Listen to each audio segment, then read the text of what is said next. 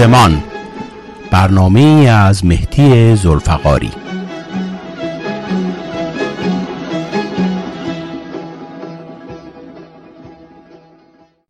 با درودهای فراوان خدمت شنوندگان عزیز رادیو پویا و همچنین با تشکر از آقای وحید بدیعی که این امکانو به من و دوستانی که در برنامه های مختلف شرکت می‌کنن میدن که بتونیم نوعی تا اندازه بتونیم لاقل نم بحثم روشنگری نیست ولی لاقل مسائلی که اتفاق میفته در اطرافمون در رابطه با مملکتمون بتونیم اظهار نظر بکنیم و اگر هم که احیانا راه حلی رو نشون بدیم و لاقل کمکی کرده باشیم.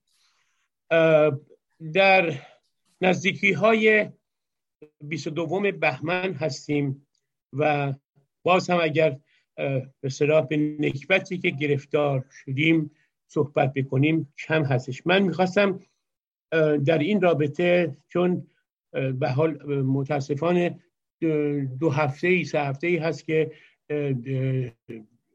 ایرج پزشکزاد رو از دست دادیم. من یه شعری که منتصب به ایشونه من اطلاعی ندارم که حتما مال ایشون هستش ولی من خوندم می‌دونم که گفته شده به منتصب به ایشون هستش. که در رابطه با بحث همین دورانم خیلی می‌خوره مسئله. و اونم این هستش که میگن ایشون میگه که در آن سالی که ما را وقت بود 1979 بود. یعنی ما داریم وارد در واقع چهل و چهارمین سال همون وقتی که ایشون صحبتشو کردن و به زعم من نکبتی که ما و ملت ایران گرفتار شدن رسیدیم و در این رابطه بیشتر صحبت می‌کنیم. دو فعال سیاسی امروز که دوست دو تا دوستان بسیار خوب من در برنامه شرکت دارن و بیشتر روی همین مسئله می‌خوایم صحبت بکنیم.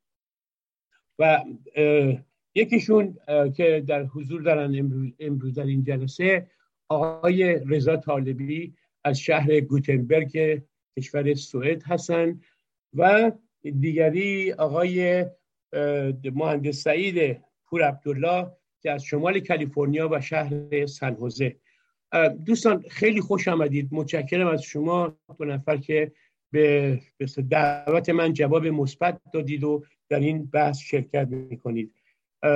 یک بار دیگه از شما تشکر می‌کنم و شما رو تنها می‌ذارم با در آغاز برنامه با شنوندگان عزیز رادیو پویا.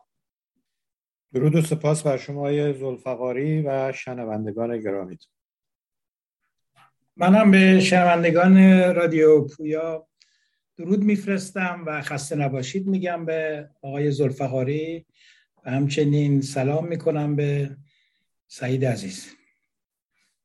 خیلی متشکرم. دوستان همونچه که در آغاز گفتم خدمتتون مسئله سال 57 هستش و در واقع رسیدن به اون دوران بهمن.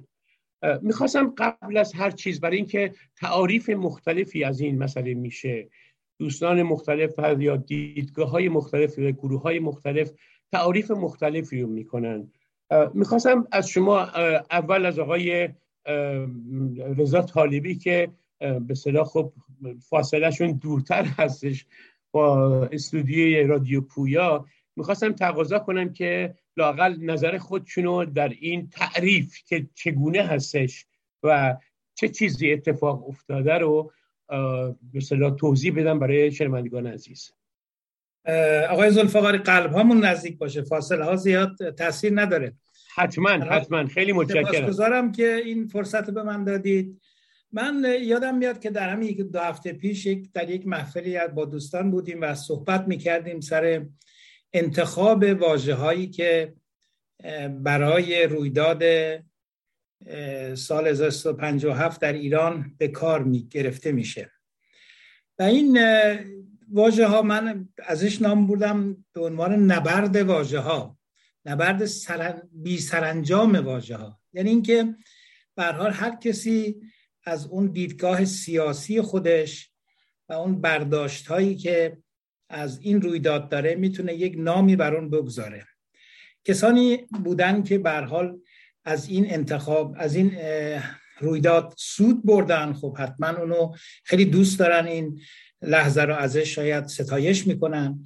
و بسیاری از ماها و خیلی دیگر از یعنی بخش عظیمی از مردم ایران صدمه دیدن و اون به عنوان یک حرکت یک رویداد یک اتفاق یک حادثه شوم یک حادثه چی میگن تاریکی آور خطاب می‌کنن. اما بیایید یک مقدار یعنی برخورد علمی تر و برخورد کارشناسانه تر با این قضیه بکنیم. یعنی اینکه اگر من از اون به عنوان انقلاب نام ببرم شورش نام ببرم یا خیزش مردمی نام ببرم یا اینکه کودتا یا اینکه هر حرکت دیگری که بخوایم نام ببرم اون اصل قضیه رو عوض نمی‌کنه. یعنی واقعیت های تاریخی رو ما نمی‌تونیم بعد از اینکه اونها رخ دادن بیایم عوض کنیم. ببینید ما اگر بخوایم بر پایه و اصول علمی این حرکت این پدیده رو بررسی کنیم. به حال یک سری ابزار ما در دست داریم. و ما می‌بینیم که در بعضی از علوم مثلا در علوم طبیعی مثل فیزیک، شیمی، ریاضی خیلی راحت میشه چکار کرد؟ به سادگی میشه با به کار بردن فرمول های منطقی این قضیه رو حل کرد که دو به اضافه دو میشه چهار. یا آب در صد درجه میجوشه. اینها مسائلی هستن که به حال نمیشه. کسی هم خیلی درش بحث نمی‌کنه قور نمی‌کنه. میگه میپذیرتش چون ثابت شده و عینا می‌تونه نشون بده. ولی در بعضی علوم مثل علوم انسانی مثل فلسفه و علوم اجتماعی خیلی سختتر میشه که این مسائل رو خیلی راحت بررسی کرد و نتیجه خیلی سریع به مردم ارائه داد. به خاطر اینکه ما با انسان سر کار داریم با تفکرات گوناگون سر کار داریم و ابزارهایی هم که به کار می‌برن متفاوت هستش. در علوم ریاضی وقتی که حساب کتاب می‌کنن یک علم ریاضی هستش که از آن استفاده می‌کنن. حالا ممکنه علم ریاضی با فرمول های گوناگون باشه ولی پای و اساسش یکیه. ولی در علوم اجتماعی و فلسفی خب مسلما شاخه های گوناگونی داره و از هر ابزاری استفاده کنن ممکنه نتیجه دیگری ازش بگیرن اما ما در یک چیز باید توافق داشته باشیم. همه ما صرف نظر از اینکه اون به قول معروف طرفدار اون انقلاب باشیم مخالف اون انقلاب باشیم که یک رویداد و تحول ژرفی در عرصه سیاسی اقتصادی و اجتماعی در کشور روی داده. و این روی دادن هم تدریجی نبوده بلکه به یک باره بوده. بعضی از تحولات و رویدادها ممکنه زمانی طول بکشه اون موقع نام دیگری دارد. ولی وقتی که در یک باره انجام میشه و سیستم سیاسی به کلا عوض میشه سیستم اقتصادی عوض میشه تمام اون پارامترهای اجتماعی که در قبل در رژیم قبلی عمل کرد داشتن دیگه عمل نمی‌کنن. بسیاری از اون چی میگن ساخت رهبری چی میشه؟ از بین میره و جایگزین میشه با یک رهبری دیگه. حالا من اینو به این خاطر ازش میگم به خاطر اینکه این یک واقعیتی که ما می‌تونیم همه بپذیریم. یعنی در این شکی نداریم چون به حال به قول شما چهل و خورده سال از این مسئله گذشته و ما خیلی چیزها رو دیدیم و شنیدیم و دیگه شکی نداریم که این تغییرات در اونجا انجام شده و نتایج مرگبار و نتایج بسیار دردناکی هم برای مردم ما برای خود ماها داشته است. حالا بعضی ها میگن نه این یک شورش بوده یا یک کودتا بوده. در صورتی که اگر شورش باشه شورش اگر شورشی انجام بگیره بر حال این شورش یا موفق هستش که دوباره به همون مسئله انقلاب ختم میشه یا ناموفق هستش که اون رژیم قبلی باقی میمونه. ما می‌بینیم که رژیم قبلی باقی نمونده. و میگن به حال کودتایی هم صورت نگرفته که فرض کنیم بیان هواپیمایی یا ارتشی بیاد کودتا کنه رهبران دستگیر کنه و چیکار کنه؟ اینها رو رژیم رو عوض کنه به نفع خودش. این اینطوری نبوده. و در یک به قول معروف قوم و ملتی هم نبوده که بیاد از یک جای شروع کنه بیاد مثلا پایتخت رو بگیره بگیم که مثلا یک حرکت قومی یا ملی از یه جای صورت گرفته باعث شده که ما اینا این در تمام زوایای کشور پهناور ایران صورت گرفته و این تغییر سیستم عوض شده. حالا اینو ادعی می‌خوان اسمشو بذارن شورش اینا. به نظر من این یه مقدار با اون دوری دور میشیم از اون علمی بودن برخورد علمی برخورد منطقی و برخورد غیر جانبدارانه با قضیه. ما درسته که نسبت به این انقلاب تمامی افراد مخصوصا این روزها که خیلی روشن شده بعد از چهل سال چه بلایی سر مردم ایران از این متنفر هستن. ولی تنفر ما یا علاقه ما و تعلقات سیاسی ما امر رویداد امری که روی داده و واقعیت داره و جز تاریخ ما هست نمیشه عوض کرد. به این خاطر من نسبت به اینکه این حرکت یک انقلاب بوده و اونم تعریف علمی که از انقلاب میشه رویدادی به یک باره که سیستم سیاسی اقتصادی و اجتماعی کشور رو عوض می‌کنه.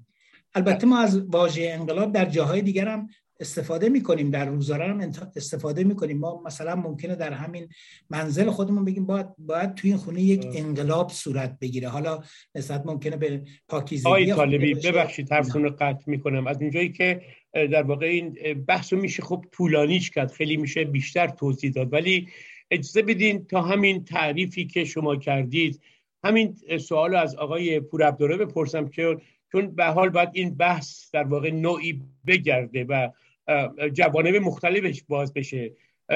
و به خاطر همین اجازه بدین که از ایشون هم همین سوالی بکنم. بعد حالا طبعات چگونه بوده و چگونه انجام شده اینها بحثایی است که در دنباله می‌تونیم انجام بدیم با عرض یک, یک اشاره دیگه می‌تونم یک یک جمله حتما بفرمایید.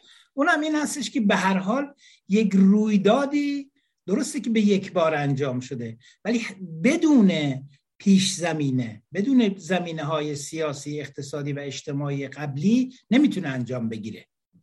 مرسی. بله. خیلی متشکرم. جناب پور عبدالله عزیز می‌دونم آقای طالبی خب توضیحات مفصلی دادن. می‌خواستم همین سوال از شما بکنم. من جمله اینکه در صحبت ایشون در واقع وقتی کودتا رو تعریف می‌کردن من فقط اینو به عنوان به یک جریان جانبی میگم. هیچ به هیچ و شما الزاما نباید جواب بدین اگه نمی‌خواین. ایشون گفتن که کودتا کودتا معمولا خب سران ارتش رو می‌گیرن یا نمی‌دونم اونها انجام میدن یا اینجور تعریف که صحبت کردن. ولی خب دیدیم که در همون اوائل هم روزهای اول تمام سران ارتش رو گرفتن و در واقع اعدام کردن. به خاطر همین فقط توضیح میدم قبل از اینکه شما به این سوال جواب بدین. نه به این سوال کودتا بله به این بلکه به این صحبت همین تعریفی که خود شما دارید. خیلی متشکرم. بفرمایید. سپاس های زلفقاری این دوستان های طالبی توضیحات بسیار مفصل و کاملی دادن و تنها نکته یه دو نکته من بخوام به این اضافه کنم. یکی این که تصور این که انقلاب حتما باید پیروز بشه یک تصور اشتباهیه. بعضی از انقلابات به شکست می‌خوره که معمولا هم بوده اینجور روند تاریخی بوده.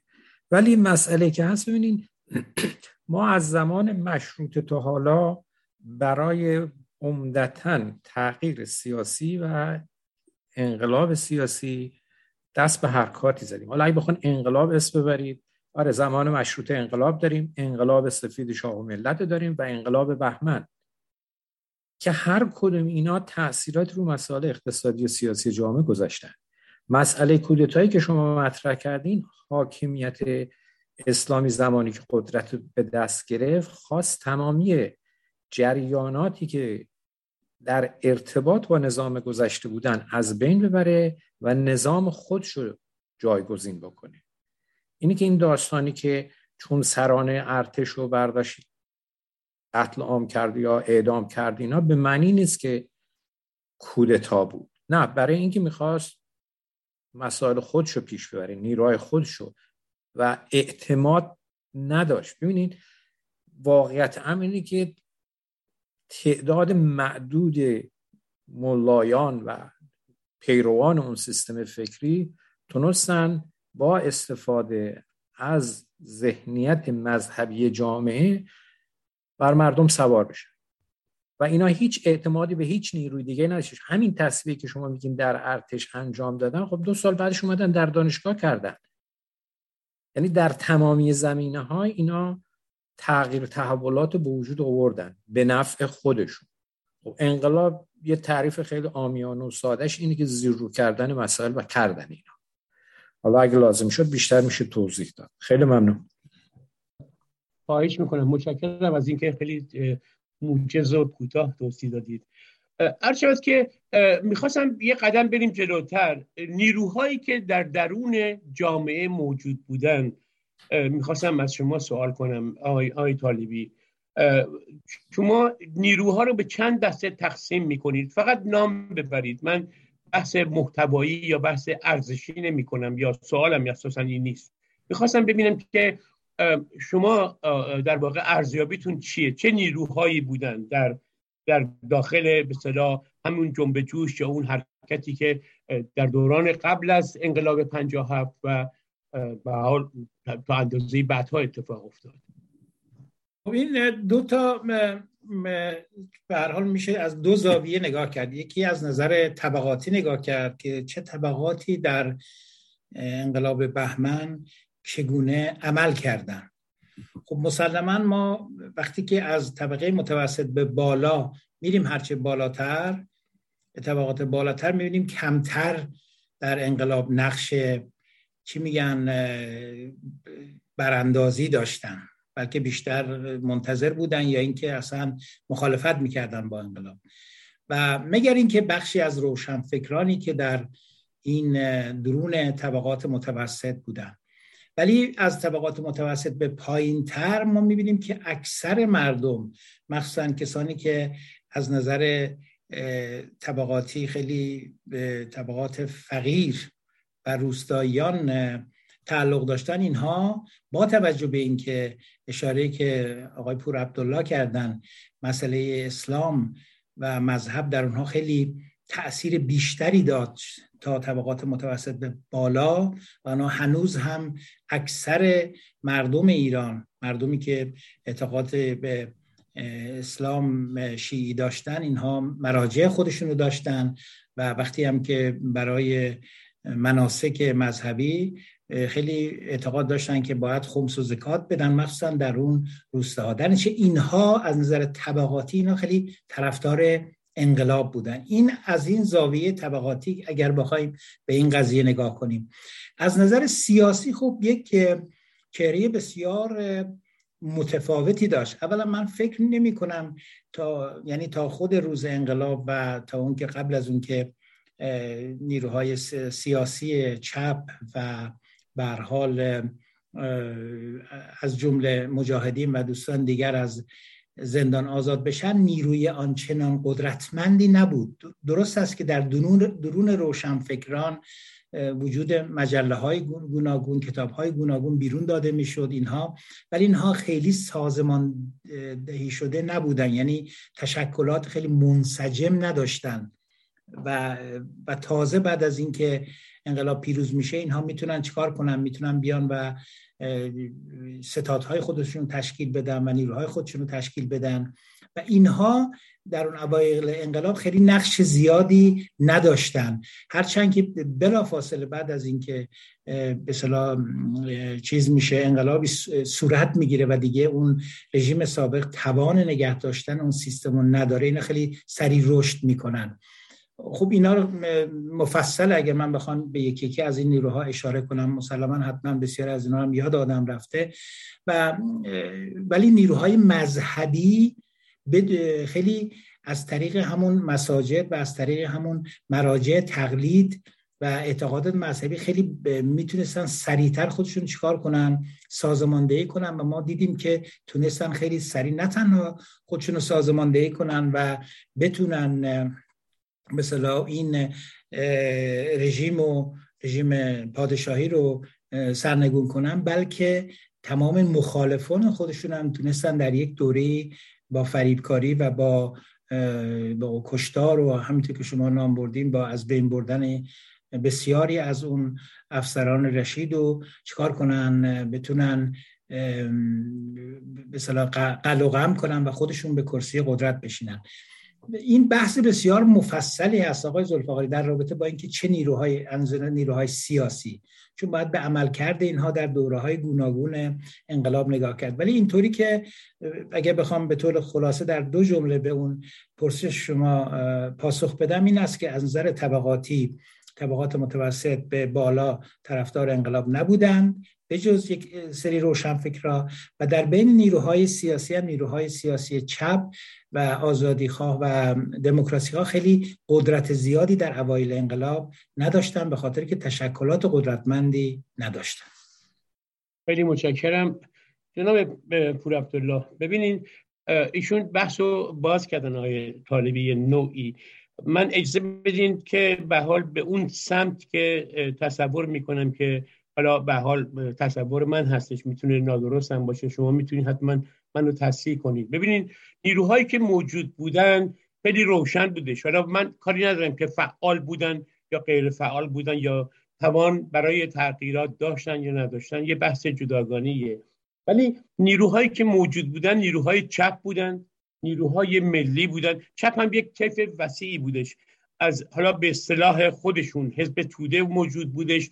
تا می‌رسید به چپای مارکسیست لنینیست نمی‌دونم طرفدار چین و آلبانی و نمی‌دونم کره و کره شمالی و غیره و غیره و و دیگر چپ های مارکسیستی که شاید حتی به این سمت و سو هم نبودن.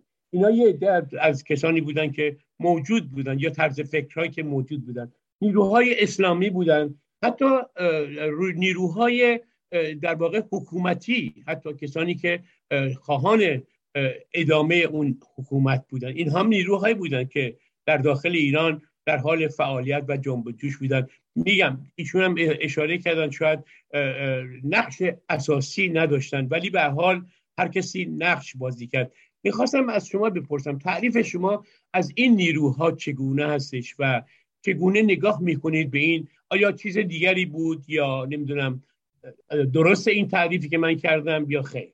بفرمایید. من با نظر شما کاملا موافقم. ببینید زرپاقاری ما از زمان مشروطه تا حالا به نظر من ما باید مبدع و بذاریم مشروطه چون از اون زمان است که ما وارد عصر جدید یا مدرنیته یا هر چی بخواید اسمش بذارید میشیم. از زمان مشروطه تا حال ما در ایران سه نیرو داشتیم که درگیر مبارزات اجتماعی بودن. نیروهای مذهبی نیروهای ملی و چپ ها که چپ ها شروعش تحت تاثیر انقلاب اکتبر روسیه و اون ذهنیت لنینیست در اینجا رشد می‌کنه که بعد ما دوچار استالینیستش هم میشیم. نیروهای ملی که شما نگاه کنین مشخصا هم در زمان مشروط ما داریم در روی کار اومدن خود رضا اینا نقش بازی می‌کنن و در دهه شهریور 20 تا سال 32 هستن. بعد شما میان در زمان انقلاب سفید نهضت آزادی می‌بینید و بعد. چپ هام که خب از همون اول مشروطی که نگاه می‌کنین کمونویش همیشه بودن در مبارزات اجتماعی ما. در مجموع علاوه بر این سه نیرو که من مطرح کردم در تغییر تحولات اجتماعی ما نیروی دیگه هم که بخواد اسمش بذارید نیروی خارجی نقش بسیار بسیار فعالی در رشد و جلوگیری از جنبش سیاسی اجتماعی در جامعه ما کرده. بحث است که الان مثلا عده تحلیل هست که انقلاب مشروطه رو ربطش میدن با درگیری و نفوذ انگلیس در اونجا. شما حساب کنین در زمان ملی شدن صنعت نفت کودتای 28 مرداد توسط آمریکا جلوگیری از این قضیه می‌کنه و موقع که ما می‌رسیم به جریان انقلاب 57 از این مقطع شما نقش مشخصا بی بی سی حالا مسائل آمریکا رو بذاریم کنار می‌بینیم که به قول امروزی ها آیت الله بی بی سی چه نقش فعالی بازی می‌کنه. شما برگردین این انقلاب بهمنی که ما صحبتش می‌کنیم از اسفند 56 و اون مقاله‌ای که نوشته شد و بعد در قم تظاهراتی شد و بعد در تبریز به دنبال اون بسیار نیروهای مذهبی شروع کردن برگرد بزرگترین جنبشی که یعنی حرکتی که را افتاد پومزه شهریوره که بعد از اون درخواست 17 شهریور و به قول معروف اون زد و خوردی و تعدادی که کشته میشن. ولی اگه برگردیم به نیروهایی که دارین شما صحبت می‌کنین بعد از کودتای 28 مرداد افت بسیار شدیدی ما در حرکت های اجتماعی جامعهمون داریم که بازسازیش مثلا نهزت آزادی در دهه چل نیروهای جوان نهزت آزادی و بخشهای از جبهه ملی به این نتیجه می‌رسن که جبهه ملی هم کار نمی‌کنه در نتیجه میافتن دنبال خط دیگه. در این دوره هست که شما داستان خلیل ملکی هم دارین که مشخصا نظرش بر اینه که باید بر مبنای دموکراسی حرکت کرد. که خب اونم متاسفانه امکان فعالیت بهش نمیدن. بحث من اینه که شما در مقطع انقلاب که نگاه کنین نیروهای مذهبی به دلیل داشتن سازکارهای از قبیل مساجد و امکانات تبلیغاتی که داشتن تونستن در مساجد organize بکنن. عمده ترین نیروهایی که organize می‌کردن این قضیه همون جریانات بودن که در سال 56 55 از زندان آزاد شدن که سپاس سپاس اون داستان آقای کروبی و و بقیه که سردامداران و organizer های این داستان انقلاب 57 بودن هستن. ولی یه نکته رو فراموش نکنید. به مجردی که فضای باز سیاسی به وجود میاد بیشترین نیرو در جامعه به عنوان حرکت می‌کنه و فعال مجاهدین و فدایان هستند. و سوال اینه که چرا؟ در صورتی که اینا هیچ گونه امکان کارهای عملی تئوری تشکیلاتی نداشتن ولی اقبال داشتن در مقطع انقلاب که از این فرصت استفاده بکنن که حالا میشه در قسمت های بعدی به این قضیه برخورد کرد که چطور نتونستن. حتما. خیلی سپاسگزارم از توصیهتون. ببینید اجازه بدین یه نکته دیگری رو من مطرح بکنم بعد برسیم به این مسئله و تفکیک این نیروها و عملکردشون و در واقع دیدگاه های مختلفشون. امروزه همه شماها مثل بنده مثل دیگران تو این بحثای مختلف هستید. به حال می‌دونید که نظرها چی هستش.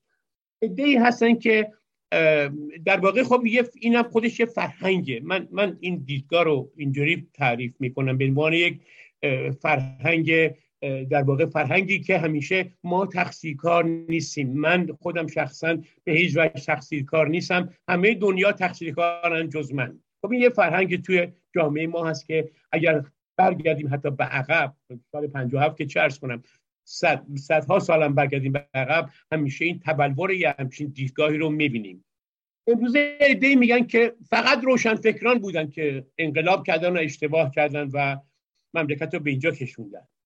ایده میگن که نه عامل خارجی بود. حالا چون از زندیات پزشکزاد از اول برنامه صحبت کردیم و ایشون هم در واقع فلسفه دقیقا درست میگن. بسیار نکته جالبی رو تو فرهنگ ما اشاره کردن زندیات پزشکزاد که و اونم مسئله دایجاناپل اون و مسئله نقش انگلستان. شکی نیست که کشورهای خارجی خب خیلی جاها نفوذ داشتن و دارن و خواهند داشت ولی آیا مسئله این که مردم یا دیگران صحبت می‌کنن که عامل خارجی یا امریکا یا کشورهای اروپایی یا مسئله کنفرانس گادلوپ مثلا همه چی عالی و خوب بودش اینا رفتن بر ما تصمیم گرفتن که تو ایران یه انقلاب کنن شاهو بذارن بره و آیت الله خمینی بیاد. یعنی خیلی آسان به, به مسئله نگاه می‌کنن.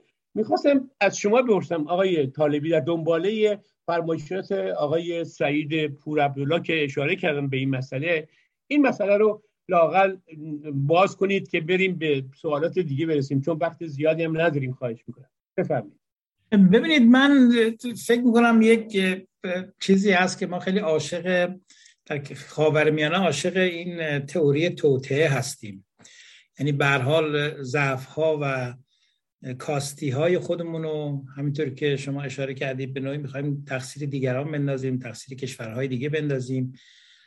یا اینکه همین رژیمی که در حال حاضر داره مثلا جان مردم می‌گیره هر وقت بهش هر حرفی بزنن میگه یا تقصیر اسرائیل یا تقصیر آمریکاست. در صورت که این دوتا کشور تقریبا میشه گفت سالهاست خیلی کار زیادی با ایران نداشتن. منظور من این هستش که در اون دوره هم تنها چیزی که من می‌تونم بگم عمل کردی بود عملکرد درست کشورهای مثل آمریکا بود در نسبت به انقلاب ایران. من فکر می‌کنم که اگر آمریکا و کشورهای دیگه می‌خواستن از پادشاه ایران پشتیبانی کنن ما یک قتل عام عظیمی از مردم ایران داشتیم. یعنی من فکر می‌کنم که نه تنها فکر می‌کنم بلکه در تجربه هایی که بعدا ما دیدیم که این برخورد با مردم به این سادگی نیست. و یکی از تحسین آمدترین حرکاتی که من احساس می‌کنم پادشاه ایران در اون زمان تصمیم گرفت این, این بود که کشور رو ترک کرد و نخواست که ارتش رو در مقابل مردم بذاره. چون من فکر می‌کنم اگر حالا اون تعداد کسانی که در اون روزها قربانی شدن به حال جانشان عزیز بود و خیشاوندانشان هنوز غم اونها رو می‌خورن. ولی به نظر من اگر می‌خواست به تقابل کشیده بشه این حرکت یعنی به تقابل با مردم. چون اصلا قضیه یک نفر دو نفر صد نفر ده هزار نفر اینها نبود. تمام کشور ایران برخواسته بودن. این واقعیت و چیزی هم نیست که من یا کسی دیگه بخواد اینو از خودش بسازه. به هر تاریخ داریم فیلم داریم عکس داریم می‌بینیم.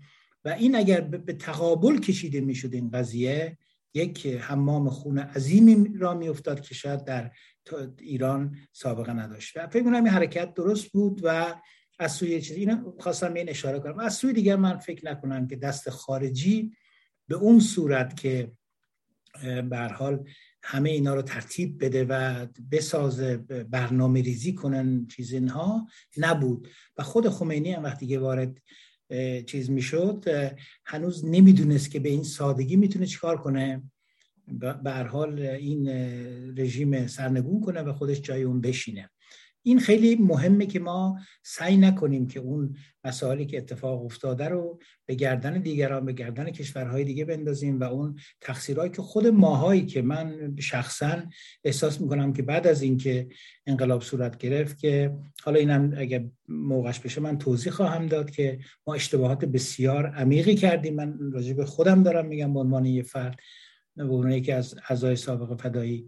و این اینا رو نباید گردن کشورهایی مثل امپریالیسم و این چیزا بندازیم. به نظر ما اشتباه بوده ولی انقلاب از آن روشنفکران نبود. روشنفکران انقلاب رو حمایت می‌کردن ازش. ولی دیگه حتی اگر اونها هم نبودن در انقلاب این انقلاب صورت می‌گرفت و نمی‌تونست پادشاهی به سلطنت خودش در کشور ایران ادامه بده. مرسی. سپاسگزارم. جناب مهندس پور عبدالله آقای طالبی یه نکته رو اشاره کردن و اونم مسئله این هستش که اگر رژیم گذشته در مقابل این حرکات یا این جنبش ها یا هر چیزی که حال اسمش می‌ذارین ایستادگی می‌کرد حمام خون و کشدار می‌شد.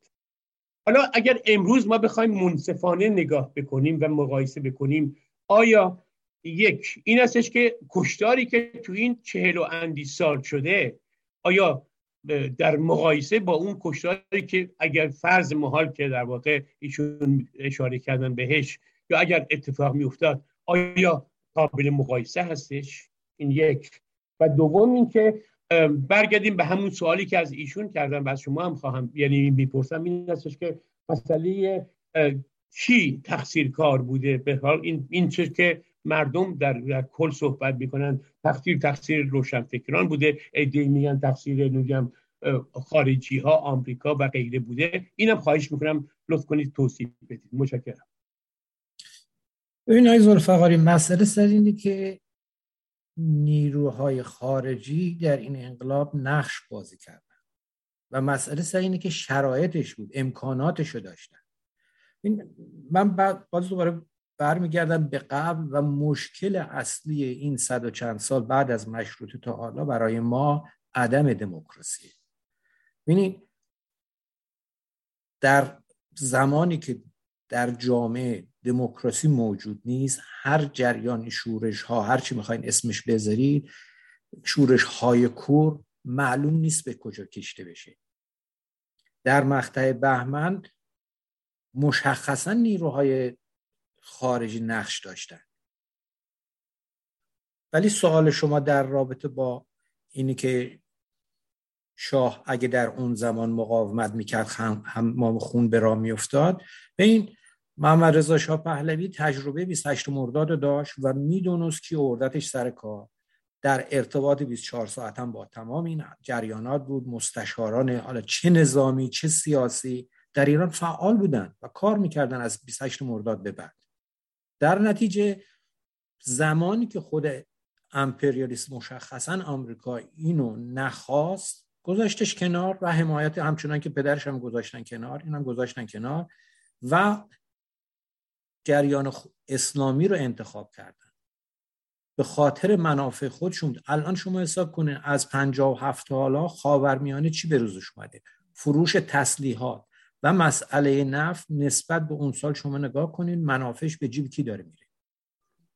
این یک بر قضیه است. یک بر قضیه هم نباید فراموش کرد که در اون مقطع شما مسئله شهروی و وارد شدن به افغانستان. یک و رشد نیروهای چپ علا رقم این که سازمان های مثلا چپ چه مجاهدین چه فداییان از لحاظ تشکیلاتی ضرب دیده بودن ولی عدالت اجتماعی مسئله بود که در جامعه نقش بازی می‌کرد. شما نگاه کنید مجاهدین که از نهضت آزادی کنده میشن مشخصا رهبران اصلی اونها که حالا سعید محسن بدی زادگان حنیف نشان نگاه کنیم نگرششون با مذهب صد درصد متفاوته با نگرشی که خمینی و دار دستش دارن. و همینه که باعث میشه به بحرانی می‌رسن که مجبورن مذهب رو بذارن کنار. اینجاست که شما نگاه عدالت اجتماعی خواست جامعه بود. در زمان شاه ما یه سری آزادی های سیاسی داشتیم ولی مسئله آزادی های اجتماعی داشتیم آزادی های سیاسی نداشتیم. برگردم به اول صحبت هم که بودم مشکل اصلی ما مسئله دموکراسیه. زمانی که دموکراسی موجود نیست شما هیچ امیدی به هیچ جریانی نداشته باشید. این در زمان انقلاب این نکته الان به ذهنم رسید جالبه. فرج سرکوی چهار تا پنج تا مصاحبه داشت تو تهران مصور که دومیش با آقای ایرج اسکندری از حزب توده بود. و ایرج اسکندری در اون مقطع مسئله که مطرح کرد این بود که ما با شاه اونقدر مشکل نداریم. مشکل اصلی ما دموکراسیه. این مسئله ای که شما در سوسیال دموکراسی ایران و خلیل ملکی موقع که این مسئله رو مطرح کنه دست انگشت اصلیش می‌ذاره رو مسئله دموکراسی. اینی که ما مسئله اصلیمون دوباره تاکید می‌کنم صد بارم اینو تاکید می‌کنم که مسئله ما مسئله دموکراسیه. اینی که حالا شما بگید شاه اگه این کار می‌کرد اون کار می‌کرد نه آقا جان امکانش نبود و می‌دونست که نمی‌تونه بکنه.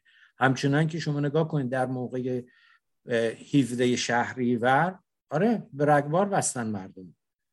ولی بعد از اون حالا یه نکته جالب دیگه اینه که بعد از 17 شهریور برای اینکه خود حالا من نظرم اینه که نیروهای خارجی یا دستندرکاران ایوالویت بکنن بررسی بکنن چه نیروهایی در جامعه می‌تونن رهبری مبارزه رو به عهده بگیرن چندین انفجار انجام دادن از جمله جلوی منزل متین دفتری سنجابی و روزنامه ها اینو انعکاس دادن.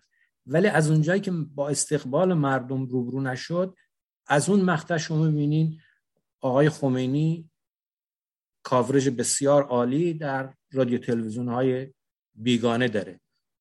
مقایسهش کنین به داستان امروز که در ایران داره انجام می‌گیره. با این همه اعتصابات اعتراضات این همه کشتاری که جمهوری اسلام می‌کنه آیا مدیای خارجی اینو داره انعکاس میده. شما برگردین به اون زمان 57 مقایسهش بکنید که از روز اول که خمینی را افتاد با چه عظمتی تمام اینا رو نشون دادن. ولی امروز ما هیچ انعکاسی از این قضايا نمی‌بینیم. خیلی ممنونم خواهش می‌کنم. متشکرم. عرض شود که جناب طالبی نکته ای که من می‌خوام بیشتر بریم رو این بحث لاقل در آخر آخرای برنامه هستیم. و اون هم مسئله دموکراسی هستش. من کاملا فرمایش ایشون رو قبول دارم که مسئله ما دموکراسی بوده و هست. خب امروز هم هستش شکی نیستش. ولی آیا سوالم از شماست آیا طالبی عزیز آیا اساسا ما در جامعهمون گفتمان دموکراتیک داشتیم؟ یا اینکه در واقع خب همین من به نظر من تو همین در 20 سال گذشته است داریم صحبت می‌کنیم. آیا در آقای پور عبدالله چندین بار روی مسئله مشروطیت صحبت کردن جنبش مشروطیت؟ آیا اساسا اون موقع یا حتی قبلش بحث بحث دموکراسی بوده یا بحث قانونبندی یا محدود کردن شاهان قاجار یا به حال اون جریانی که توی مشروطیت رخ داد بوده؟ یا اساسا به من بگین شما جناب طالبی عزیز کدام موقع ما در جامعهمون گفتمان دموکراتیک و حقوق بشر داشتیم. آیا اینها بین روشنفکران اون موقع و چپها یک پدیده بورژوازی بوده یا اینکه نه مربوط به گفتمان ما بوده در اون زمان؟ و اینو خواهش می‌کنم شما لاقل نظرتون رو بدید. خواهش می‌کنم. متشکرم. سپاسگزارم آقای زلفقاری فقط من یک اشاره بکنم به یک موضوعی که شما گفتید در رابطه با کشتاری که جمهوری اسلامی بعد از انقلاب تا حالا کرده. آیا در کشتاری که امکان داشت در موقع سرنگونی پادشاهی بشه آیا قابل مقایسه است؟ من فکر کنم این زیاد مقایسه خوبی نیست. بعدم من فکر می‌کنم باید یک مقدار اون دوره رو دید. در اون دوره غرب جنگ جهانی دومو که به صلاح چند دهه ازش نگذشته بود جنگ ویتنام از سر گذرانده بود. جامعه یک به اون جنگ سرد به اون صورت خیلی هنوز قوی نشده بود و مردم دیگه غرب نمی‌تونست یک کشتار دیگری رو چکار کنه یعنی تحمل کنه. یعنی افکار عمومی اجازه رو حتی بهش نمی‌داد. یعنی اینکه نه اینکه نمی‌خواست. دوست نداشت که شاه و نگهدار ایران رو نگهدار در چیست.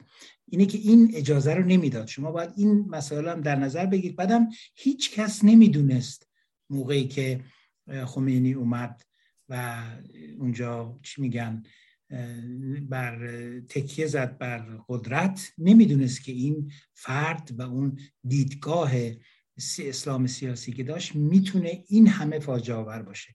به خاطر که دانش ما خیلی قدیمی بود در رابطه با اسلام سیاسی و ما فقط یک نمونه های کوچکی از فدایان اسلامینا داشتیم که اینا حرکات چریکی می‌کردن و کشتار و ترور این چیزها خیلی زیاد عمیق نبود و اسلام چون آرام آرام داشت از ذهن مردم پاک می‌شد به خاطر اون چی میگن تحولات اجتماعی که در ایران صورت گرفت در زمان پهلوی این کم رنگ تر می‌شد. ما مخصوصا نسل جوان خیلی باش چی نبود؟ آشنا نبود و نمی‌دونست که این همه این می‌تونه چی داشته باشه. به قول معروف عاقبت خیلی ناخوشی برای جامعه داشته باشه. اما در مورد گفتمان, گفتمان دموکراسی شما به خوبی اشاره کردید. من فکر مونم که گفتمان دموکراسی هرگز در ایران نهادینه نشده بود. نهادینه شدن دموکراسی در کشور تنها این نیست که مردم راجع به دموکراسی صحبت کنن.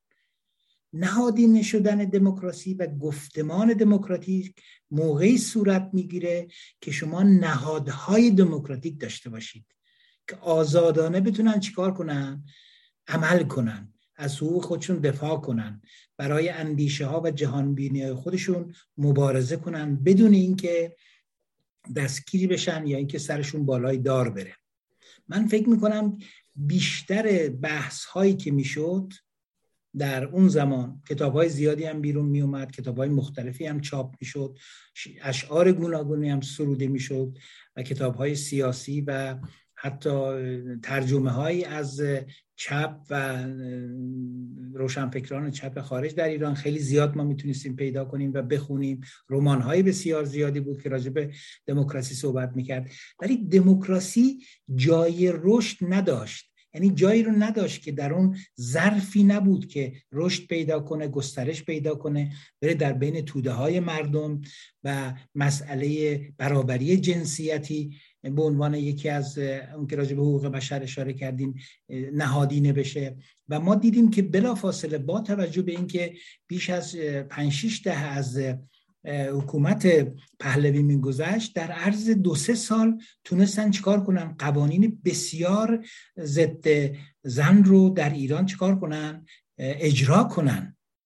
و ماها که در اون موقع به قول معروف از آرمانهای سوسیالیستی و دموکراتیک داشتیم دفاع می کردیم تنها به قول آقای پور عبدالله مسئله عدالت اجتماعی رو دیدیم. اصلا دموکراسی رو ندیدیم. وقتی که داشتن حقوق انسان ها رو پایمال می‌کردن. اون ارزش های دموکراتیک رو از ما می‌گرفتن از تمام مردم می‌گرفتن. ما می‌گفتیم خب این رژیمی که در حال حاضر سر کار است من شخصا اون تفکرات خودم میگم. اینها داره عدالت اجتماعی رو اجرا می‌کنه می‌خواد از کاخنشینان بگیره و به کوخنشینان بده. ما نمی‌تونیم و ضد امپریالیست هم هست.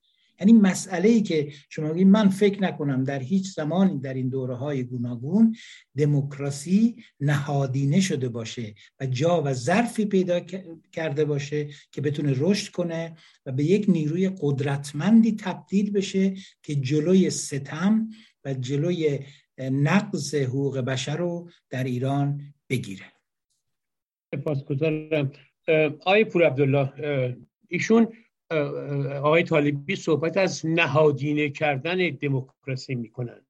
خود نهادینه کردن دموکراسی و حقوق بشر یک پروسه طولانی در یک جامعه میخوادش. بحث من یا سوال من از ایشون از شما هم همین سوال دارم. که بحث اساسا ایجاد گفتمان هستش. ایجاد گفتمان یا گفتمان اساسا درسته که وصل است به یک جریان نهاد یا نهادینه شدن ولی اساسا قبل از اینکه ما آغاز نکنیم یک صحبت و یک گفتمان و یک پدیده رو نمی‌تونیم ازش در یک جامعه به عنوان یک جریان نهادینه شدن صحبت کنیم. بحث من سوال من این هست در واقع که ما هیچ وقت در جامعهمون اساسا گفتمان حقوق بشر و گفتمان دموکراتیک نداشتیم. سوال من اینه بفرمایید خواهش می‌کنم. ببین های زلفاقاری سوال شما چند جنبه متفاوت داره امیدوارم من فراموش نکنم. یک مسئله گفتمان حقوق بشر آره در ایران شما حساب کنه اولین کسی که در جریانات سیاسی مسئله حقوق بشر رو مطرح کرد آی شکرالله باقنژاد بود که در دفاعیاتش این مسئله رو مطرح کرد. و بقیه نیروها یعنی شما حساب کنید از سال 48 49 به بعد که حتی جریانات چپ فدایی مجاهد را میفتن مسئله حقوق بشر یک چیز لیبرالی می‌دونستن. و متاسفانه ما هیچ درکی از لیبرالیسم نداشتیم. یک ببینید دموکراسی و لیبرالیسم اینا محصول جامعه مدرنه. اینا همه از به قول رو بعد از عصر روشنگری در اروپا ما می‌بینیم که جامعه میره به سمت سرمایداری و سازوکار جدیدی که به وجود میاد دموکراسی هم لازمه اون هست. رشد سرمایه به قول اون داستانی که به قول شاه نیست که تصمیم می‌گیره اینکه جامعه است که تصمیم می‌گیره. خب شما نگاه کنید بیایم در ایران که نگاه بکنیم ما از زمانی که از مشروطه از دوران خانخانی میایم وارد عصر پهلوی میشیم جناب رضاخان که قرار بود رئیس جمهور بشن ایشون مبدل میشن به شاه. زمانی که از ایران میرن بزرگترین ملاک این جامعه بودن. اینم فراموش نکنیم که ایشون در دوران حکومتشون جامعه رو به سمت مدرنیزه سوق دادن که بخش وسیعش هم خواسته های زمان مشروطه بود. اینم نباید فراموش کردیم. وارد در دوران انقلاب مشروطه زمانی که قدرت سیاسی اونقدر قوی نیست ما می‌بینیم که احزاب سازمان های سیاسی فعالیت می‌کنن روزنامه دارن از کار و تشکلات سنفی دارن. شما به افرادی که در مجلس اول شرکت می‌کنن مثلا این سنف خبازان کفاشان و اصناف نماینده دارن. ولی به مجردی جناب رضا شاه میان سر کار اولین کاری که می‌کنن این اتحادیه و سنفی ها رو از بین می‌برن. هفت نفر از اعضای سندیکا رو زندان می‌کنن. مطبوعات رو میبندن مطبوعات آزادی که موجود بود. ولی ما مجرد که سال 20 تا 32 هستیم دوباره مطبوعات به نحوی از یک فضای سیاسی آزاد استفاده می‌کنن رشد می‌کنن و حزب تودن در این زمانی که رشد می‌کنه. سندیکای کارگری رشد می‌کنه تشکلات زنان رشد می‌کنه. و دور بعد در مقطعی هست که آقای بختیار 37 روز حکومت در دستشه مطبوعات آزاد احزاب آزادن فلان. یک دوره بسیار بسیار کوتاهی.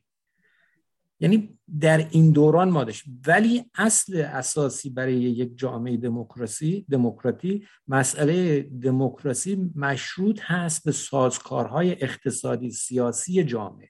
زمانی که شما در یک جامعه دیکتاتوری مطلق دارید در نتیجه مسئله دموکراسی هم منتفیه. بحث از مشخصه اصلی دموکراسی گفتمان نقد انتقاد. زمانی که سازمان های سیاسی امکان علنی شدن ندارن تشکلات کارگری امکان ندارن که خودشون رو نشون بدن در نتیجه سرمایدار به راحتی هر برنامه خاص میریزه و پیش می‌بره. اینه که نهادینی شدن اون مستلزم پیش شرط است که برمیگرده به ساخت کار اقتصادی و سیاسی جامعه. و ما در این از مشروط تا حالا نداشتیم. اینی که متاسفانه این مشکل رو داشتیم و مزید بر این مسئله فرهنگ اسلامی اخیرا که بخش وسیع از ما یه مقداری از مذهب کنده شدیم. ولی هنوز که هنوز رگه های مذهبی اون ذهنیت به قول معروف حالا یک تا پرستی. حالا ما خود ماها زمانی به قول معروف اومدیم مذهب گذاشتیم کنار جاش مارکس و انگلس گذاشتیم. دوستان دیگه رفتن دنبال استالین دنبال انور خوجه دنبال ایکس ماو فلان فلان. یعنی این ذهنیت تفکر انتقادی در ما موجود نبوده. اینا لازمش شرایط دموکراتیکی هست در جامعه که افراد بتونن همدیگر نقد بکنند خب ما نداشتیم. الان در خارج کشور شما نسبت به قبل یه رشدی کرده ولی هنوز long way to go. امیدوارم این مختصر تونسته توضیح بدم سوالتون خیلی متشکرم. حتما حتما. ببینید زیاد من در سوال آخرم و ایسه بزین به صلاح یه نوعی اینجوری بپرسم. و اونم این است که ببینید شما از گفتمان های مختلف صحبت می‌کنید. ببین دوستان عزیزم آیت الله خمینی و, و مسلمین طرفدار ایشون مجموعه گفتمان هایی که اگر ما برگردیم حتی ده سال قبل از این واقعی شوم و نکبتی که سال 57 اتفاق افتاد تمام گفتمان های موجود در, در جامعه رو نوعی قبضه کردن. مسئله عدالت اجتماعی رو نوعی در واقع اون که لاقل نیروهای ملی و نیروهای بویژه چپ مطرح می‌کردن اینها در مثلا زیر عبای خودشون گرفتن و بیشتر همه مسائل رو بردن به مسئله اسلام که آی علی ابن ابی طالبی بوده که نهایت عدالت اجتماعی رو به صلاح سرمنشأ تمام مسائل و خوبی های عدالت اجتماعی رو مطرح می‌کردن. از اون بر از خودگذشتگی و نمی‌دونم غیره حسین ابن علی بوده که حتی کسانی هم که در اصطلاح ادعای چپ می‌کردن در واقع نوعی اینها سمبل هایشون بودن. یا دیگر مسائل یا حتی مسئله ضد امپریالیسم بودن. و زمانی که خمینی و دیگر مسلمین شعار ضد آمریکا ضد انگلیس و غیر و غیر می‌دادن بخشی از چپ و در واقع به کنار زدن و اون شعار رو دست خودشون گرفتن. حتی زمانی هم که خمینی شعار نه شرقی نه غربی داد. حتی بقیه که حتی مخالف روسیه هم بودن در واقع از این شعار نوعی استقبال کردن و چون پرچمش رو خودشون داشتن مثلا ضد امریکا و ضد شوروی سابق اینها دیدن که خود آیت الله خمینی در واقع این پرچم رو دست گرفته و همه رفتن در واقع این مسئله رو دنبال کردن. بحث این هست که تمام گفتمان ها رو حالا من فکر می‌کنم خیلی روشن خیلی دقیق و با برنامه از نیروهای سیاسی گرفتن. یک مسئله ملی رو نیروهای ملی را هم اشتباهاتی هم کردن. من نمی‌خوام این بحث رو ادامه بدم ولی فقط اشاره می‌کنم. در زمانی که دکتر امینی نخست وزیر بود نیروهای ملی امکان این که بیان در دولت و نیروی فعالی باشن برای تغییر و تحول حتی در حد خودشون. در واقع این امکان رو داشتن و استفاده نکردن. دیگران هم داشتن در جناهای مختلف ولی اساسا هیچ نوع نگاهی جز تخریب پهلوی و تخریب یا نوعی در واقع زیرو کردن این مسئله رو جز در برنامهشون جز این نبودش. من می‌خواستم اینو در خاتمه روشن بکنید که جریاناتی که موجود بودن چگونه خام شدن و چگونه تو این در واقع مسائل قاطی کردن خودشونو و نوعی در واقع به این آتشی که اتفاق افتاد کمک کردن. آقای طالبی بفرمایید. خیلی کوتاه چون وقت واقعا نیستش دیگه. من فکر کنم خود این مسئله یک بحث بسیار طولانی رو میطلبه. فقط من یک اشاره بکنم که این تجربه هایی که ما در این سه چهار دهه اخیر داشتیم مثلا در خاور میانه بهار عربی و جاهای دیگه رویدادهایی که پیش اومده و تحولات اجتماعی سیاسی صورت گرفته. من اصلا به نوع تحولات نمی‌خوام. حالا کودتا بوده نمی‌دونم دیگران اومدن صدام ساقط کردن یا چیز دیگه نمی‌خوام اشاره کنم. یا اینکه لیبی رو حمله کردن چه چیزایی. ولی یک آموزه یک درس بسیار بزرگ این هستش که دوران گذار یعنی از اون لحظه ای که یک سیستم عوض میشه و سیستم دیگری جایشو می‌خواد به صلاح پر کنه. دوران بسیار پیچیده و بسیار چی میگن سخت و نفسگیر هستش. من فکر کنم در اون دوران کوتاهی که شاید بیش از یک سال طول نکشید یک سال یک چهارده پونزه ماه نیروهایی که طرفدار دموکراسی و عدالت واقعا بودن اعتقاد داشتن اونها به شدت همینطوری که شما گفتید فریب یک آخوند بیسوادی رو خوردن که تونسته بود بعضی شعارها رو یاد بگیره و از اون قرض بگیره و اینا رو به خورد این افراد بده بدون اینکه این افراد خودشون دارای استراتژی و برنامه ریزی خاصی باشن. به نظر من در این دوران گذر همه نیروها نمی‌خوام بگم همه نیروها اشتباه کردن ولی به نوعی دوران گذر رو ما هرگز از سر نگذرانده بودیم و نمی‌دونستیم که قوانین بازی در این دوره چی هستش. من اتفاقا یادداشتهایی کرده بودم برای اینکه در رابطه با درس های آموزه های انقلاب بهمن که یکی از اینها همین مسئله بود که فریب نخوردن و در دام نیفتادن. و اینها مسئله بود که میشه بهش اشاره کرد و من معتقد هستم که یکی از بزرگترین به صلاح پاشنه آشیل های نیروهایی که واقعا طرفدار دموکراسی و ادارت اجتماعی بودن این بود که تجربه بسیار کمی داشتن. از حزبیتشون حزبیت جا افتاده و طولانی نبود و از سوی دیگر نیز یک مسئله قربانی کردن دموکراسی در مقابل دو واژه عدالت خواهی و ضد امپریالیسم بود. من کوتاه گفتم که به حال از وقت زیاد دوستان دیگه استفاده کنم سپاس گذارم خیلی متشکرم. جناب دکتر عبدالله شما بفرمایید. کوتاه چون وقت نمونده من میکروفونم ببندم. خواهش مرسی آقای زلفقاری.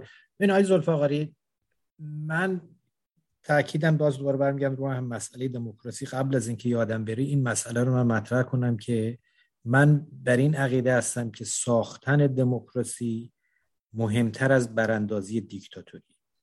این مسئله اساسی جامعه ماست.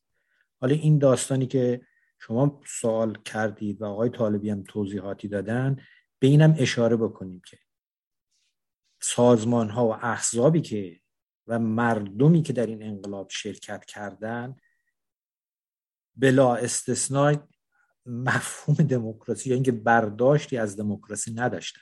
شما حساب کنید نیروهای فعال اون زمان خب حزب توده که در تمام دو طول تاریخش نه حزب دموکراتیک درون بود نه بیرون از خودش. سازمان فدایی در اون مقطع یک سازمان بنده به قول از هواداران این سازمان بودن. یک حزب یک سازمان استالینیستی. شما برگردیم به سازمان مجاهدین نگاه کنید اونم درگیر همون مسئله اسلام و بعدم که تغییر تحول کردن افتادن به دام استالینیستی این مجموعه رو شما باید همه رو در نظر بگیرید و مردمی که به قول رو همه به عدالتی که همینجوری که خود شما خیلی خوب توضیح دادیم فکر می‌کردن که حکومت اسلامی حکومت عدل علیه و متاسفانه دیدن که چه فاجعه پشتشه. ببین همه ماها از یک فرهنگ مذهبی اومده بودیم. ولی فقط چیزهایی که فکر می‌کردیم خوبه و به قول معروف تفسیر می‌کردیم خودمون آرمان هامون میچپوندیم توی اسلام. در صورتی که به اون شکل واقعا که خود اسلام چه چیز وحشتناکی است دقت نکردیم. این مجموعه ما بود و این انقلاب اسلامی دقیقا انقلاب اسلامی بود. حالا چه جریانات مسلمانه چه جریانات غیر مسلمان. همه مسلمان بودیم در جامعه. اقلیت محدود بسیار محدودی بود که خب متاسفانه گوش شنوایی نداشتن. یه نکتم اشاره بکنم در آذر ماه 57 سازمان وحدت کمونیستی جزوه داد بیرون به اسم روحانیت در گذار به قدرت که در اون دقیقا اتفاقی که افتاد پیش بینی کرده بود. آقای مصطفی رحیمی مسئلهشون مطرح ببین جریاناتی بودن ولی انقدر قضیه پیشرفت کرده بود انقدر جامعه عقب مانده بود که کسی به این افراد گوش نمی‌داد.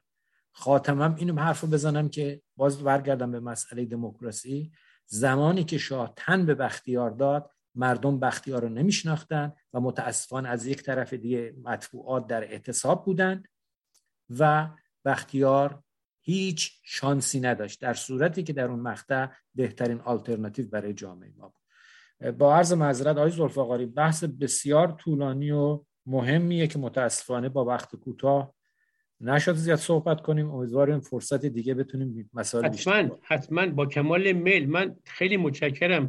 واقعا سپاسگزارم از آقای وحید بدیعی مدیر رادیو پویا که این وقت به من دادن و به ما ولی حتما این مسئله چون مطمئنم هستم که دقیقا درست میگید شما دوستان که این بحثی نیست که فقط به عنوان یک اعلام موزه اشاره بهش کردش. حتما میشه صحبت های مختلفی یعنی مسائلی که اتفاق افتاده بسیار میشه از جوانب مختلف نگاهش کرد. ولی یه نکته من در خاتمه ضمن تشکر از شما از شما دو نفر دوست عزیزم اینو بگم که لاقل خودم خودم هم به حال تو مصاحبه مختلف نظر دارم و گفتم.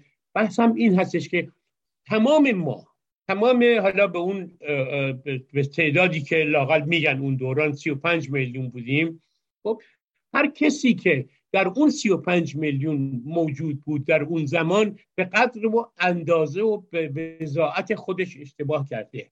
حتما کسانی که مسئول بودن و کسانی که در واقع نوعی در, در روی کار بودن اون موقع در حاکمیت بودن اشتباهات بیشتری کردن و بقیه. من مهدی زلفقاری هم به اندازه یک سی و پنج میلیونیوم به عنوان فعال سیاسی اون موقع اشتباه کردم. اینو باید قبول بکنیم. و دقیقا به خاطر همین هست که هر چقدر ما بشینیم و این مقوله رو بیشتر باز کنیم و بیشتر کنکاش کنیم به نظر من امیدوارم من نمیگم حتما ولی امیدوارم بتونیم لاقل از این درس از این مسائل یا این اتفاق افتاده درس بگیریم. برای اینکه من هنوز معتقد هستم باور دارم که گذشته چراغ راه آینده است. یک بار دیگه از شما جناب رضا طالبی و آقای مهندس پور عبدالله تشکر می‌کنم در این برنامه شرکت سپاس گذارم.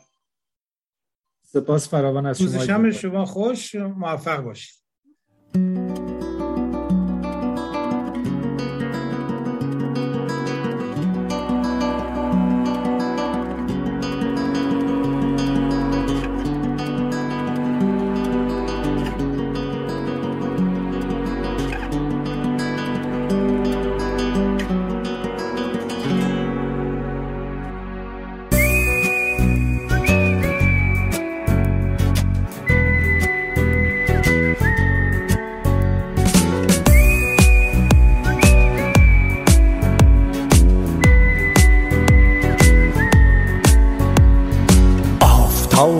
کمرمق اقتدار سایه ها ابرهای تیر فام ریزش ستاره ها های هوی جبد شب یورش کلاغ ها. عصر بیشعوری و منطق الاغ ها دست های پشت پرد دشمنان نابکار اتحاد گرد ها طعم تلخ روزگار. ناله های سینه سوز و گریه های مادران. قتل عام بی دلیل شست و هفت خاوران. جوخه و تناب دار قرش تفنگ ها لخته های سرخ خون به روی تخت سنگ ها. دختران باکره ره سپار قتل یک دو خوب قبل مرگ طبق رأی دادگاه. مرگ عشق و عاطفه مردمان روسیا. خاک مرد ریخته روی شهر پرگنا ذهنهای منحرف و انحراف ذهنها. اقتدا به قعر چا انجماد فکرها.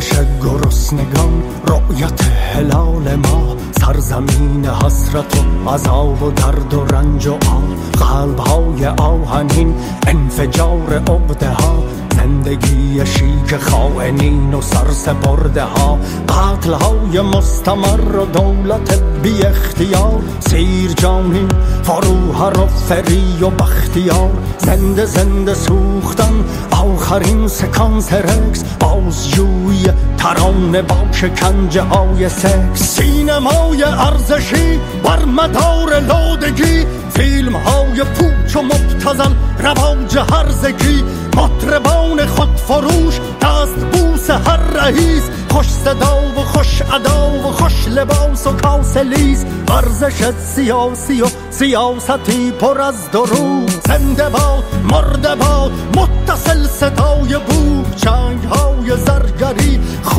سبز یا بنفش رای گیری به زور داس و چک شد درفش.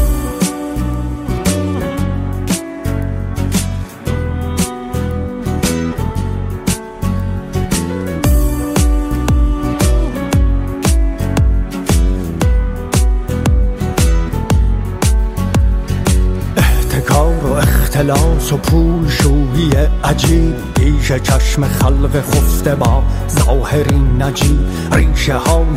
اختلاف مذهب و زبان و قوم خنده های روس و انگلیس نقشه های شون انقلاب مخملی و انقلابی ملوز شادی یواشکی خندوانه های لوس. جاهلیت مدرن بردگی به سبکن دکترین هایدگر مارکس نیچه یا اوشو. موسم زوال عقل و حکمرانی جنون عصر بیشعوری و شراره های خشم و خون دوره افول عشق و انزوا و انحطاط انقلاب صنعتی ازدواج با ربات شام آخر جهان با شراب نیتروژن کیک زرد هسته ای و قارچ های هیدروژن همگرایی و وفاق در مسیر قهقرار یک سقوط ناگزیر از فرا به ماورا